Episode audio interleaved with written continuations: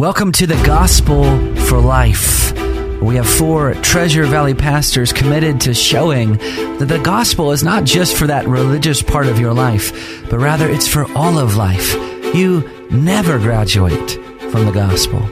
I'm Josh Bales, pastor of the Well Church, here with Russell Herman, pastor at Cloverdale United Reformed Church, Phil Moran, pastor at Christ Presbyterian Church, and Jonathan Van Hugen, pastor at Day Spring United Reformed Church. Now, if you'd like to find out more about us or catch past broadcasts or get information about our annual conference, you can find us at reformationboise.com.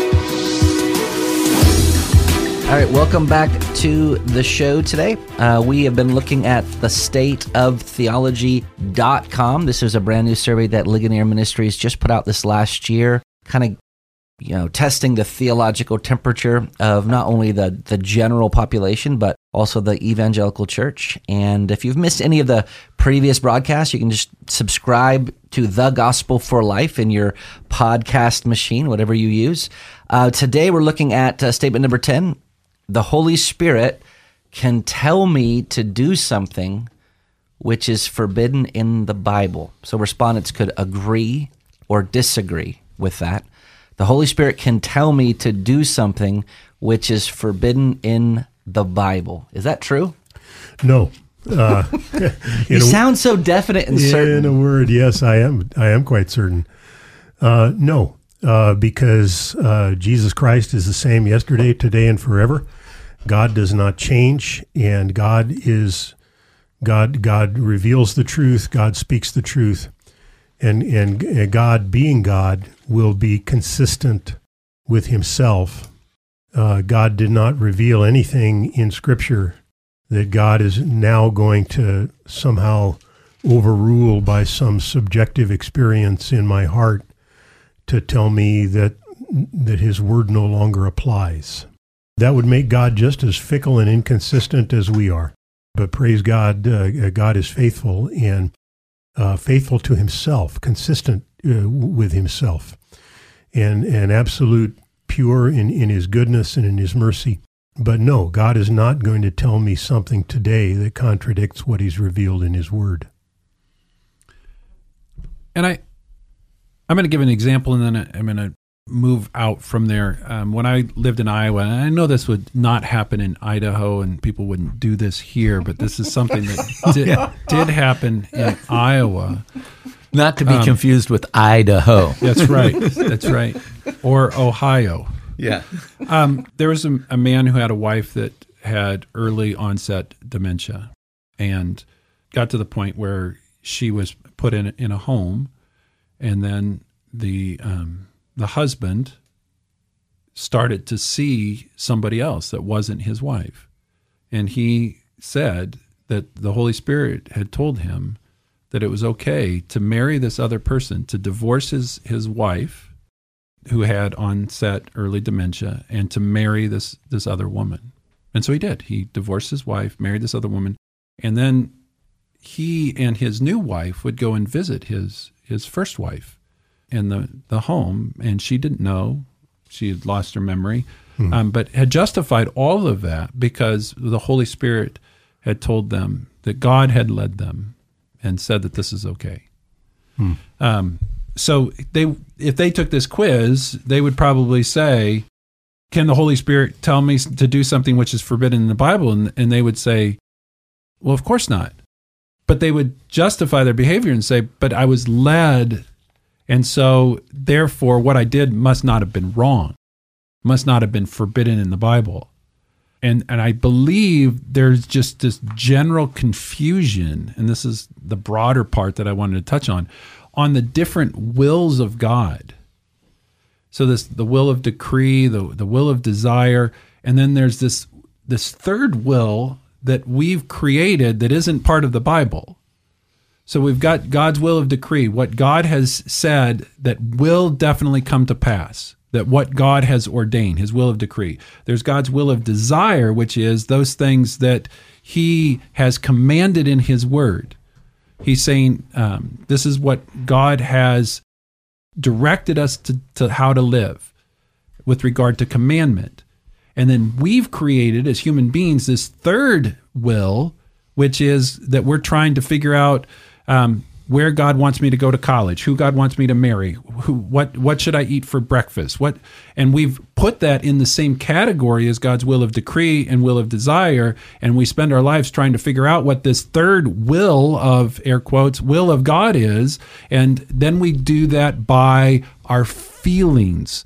I was I felt led to do this Right. which is just quite often, I have to say, is language that makes me cringe Right. because that's the language of um, it's definite. How am I supposed to, to question? Oh, you were led to do this, And it's oh, not because you're against feelings. Nope. It's because y- you are concerned with what is the final authority in our lives, right? I mean, um, the you know there was a I don't know if you mentioned on the air or off the air, but part of this is a, a Gnostic he, issue. he's referencing Phil, which you couldn't see him reference. yes, I was pointing over to Phil. Gnos, ancient, ancient Gnosticism basically said that there was a secret knowledge that that could be imparted, and if you went to these, you know, higher ups, that you could get this secret knowledge Im, imparted to you. And First John, the letter of First John, addresses this very issue. Yeah. and he says, uh, John the apostle says in um, First John four, beloved, do not believe every spirit but test the spirits to see whether they are from God. And it immediately begs the question test the spirits how?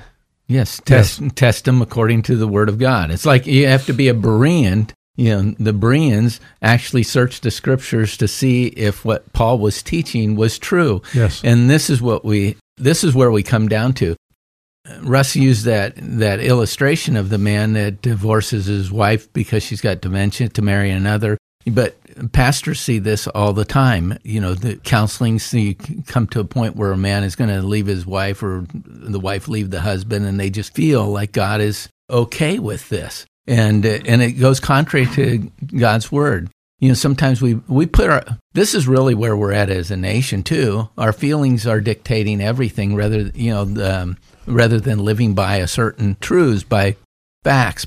We're living by feelings, and of course, um, the the Bible doesn't allow us to do that. We recognize certain things are are sinful or out of God's will, out of His accord, and uh, you know James was dealing with this in the first chapter. He says, "Let no one say when he's tempted, I'm being tempted by God. Let no one say I was led here by by God to do this thing that He'd already said uh, not to do." For God cannot be tempted with evil, and he himself tempts no one. But each person is tempted when he is lured and enticed by his own desire. The desire, when it is conceived, gives birth to sin, and sin, when it is fully grown, brings forth death. And and this is the this is the real question about saying, "Oh, God told me to do that." You know, first of all, you know, smack yourself. You know, um, he didn't tell you to do that. You know, you know, wake up here. Um, you know, God does not. Uh, God is not in conflict with God.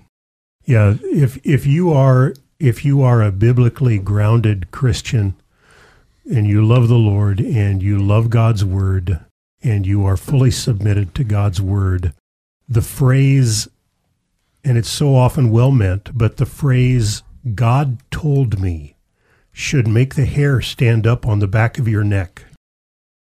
Um, and, and that's what, frankly, the majority of Americans, something like 90, over 90% of Americans will tell you they believe in God. But what they believe in is this subjective voice that can be the, the, the voice they hear in their heart or head that can be discerned apart from Scripture. In fact, Scripture gets in the way hmm. for them. And they, they believe that the will of God is completely subjectively known and known by my feelings and it always just happens to be lead me in the direction of what I most want. Funny coincidence. And what that is is a revival of of ancient Gnosticism going back to the second century, the third century. This was a heresy that the early church dealt with. That we can have a direct channel to God, that we can put aside God's revelation to Israel that's fulfilled in Jesus Christ and the apostolic witness to Jesus Christ that we have in the New Testament, all that can be put aside, and we have a direct access uh, to God, that bypasses Jesus, that bypasses his apostles. And uh, brothers and sisters, that's not of God, and, and it's deadly dangerous. When I was six and a half years ago trying to decide where I and my family would, would serve in ministry, I had two calls before me the one here in Boise and, and one in Kalamazoo, Michigan. Both were Bible believing, confessional Reformed churches. Both were positive biblical options. There was not a right choice or a wrong choice, both were there. And I the temptation is it's the, the easy way out is when I accepted a call here to Boise to go back to Kalamazoo and say, well, Boise is where I felt God was leading me. Well, you have to be careful here because at the end of the day, what I'm making a choice that does possibly include some feelings because feelings aren't negative. Right. But I'm trying to ascertain what is best for me, for the, the churches, for all of these things. And I'm a, a, a human being that can make a mistake. Mm-hmm. Um, and so for me to try to say, oh no, I definitively know that the Spirit told me to yes. go. Mm-hmm. Yes. Well, unless I had a dream or a vision or a direct word, like audible word from God, yeah. I have to, to couch my language and say, no, after considering all of the options, this is where I believe I ought to go. Well, think and about the chaos that ensues if we choose to use that language. What if the brothers over in Michigan said, well, we feel like the Lord is telling you to come here. Now, all of a sudden, we have the Lord giving conflicting mm-hmm. uh, decisions on the same issue. Right. I think that we have to realize that there are a lot of right choices that mm-hmm. people can make. That, and, you know, this is, you know, we're not, you know, in this question, though, we're talking about, you know, a, a wrong choice. Mm-hmm. You know, outside of that wrong choice, God has given us liberty of choices, and those that liberty of choices is not restricted by a lot of things. You know, like there's, you know, a lot of people think there's only one particular person that they can marry.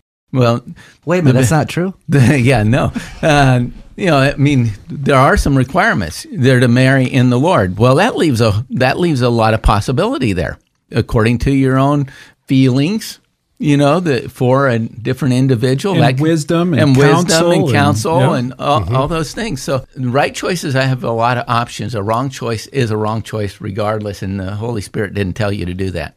And yep. the bottom line is, it's a cop out, and it's lazy to to say this is what the Spirit directed. The reality is, we're commanded to be in God's Word, sitting at the feet of Jesus, abiding and knowing the will of God because we've read the will of God as the Spirit informs and instructs. Amen. Well, you've been listening to the Gospel for Life. We will see you next time.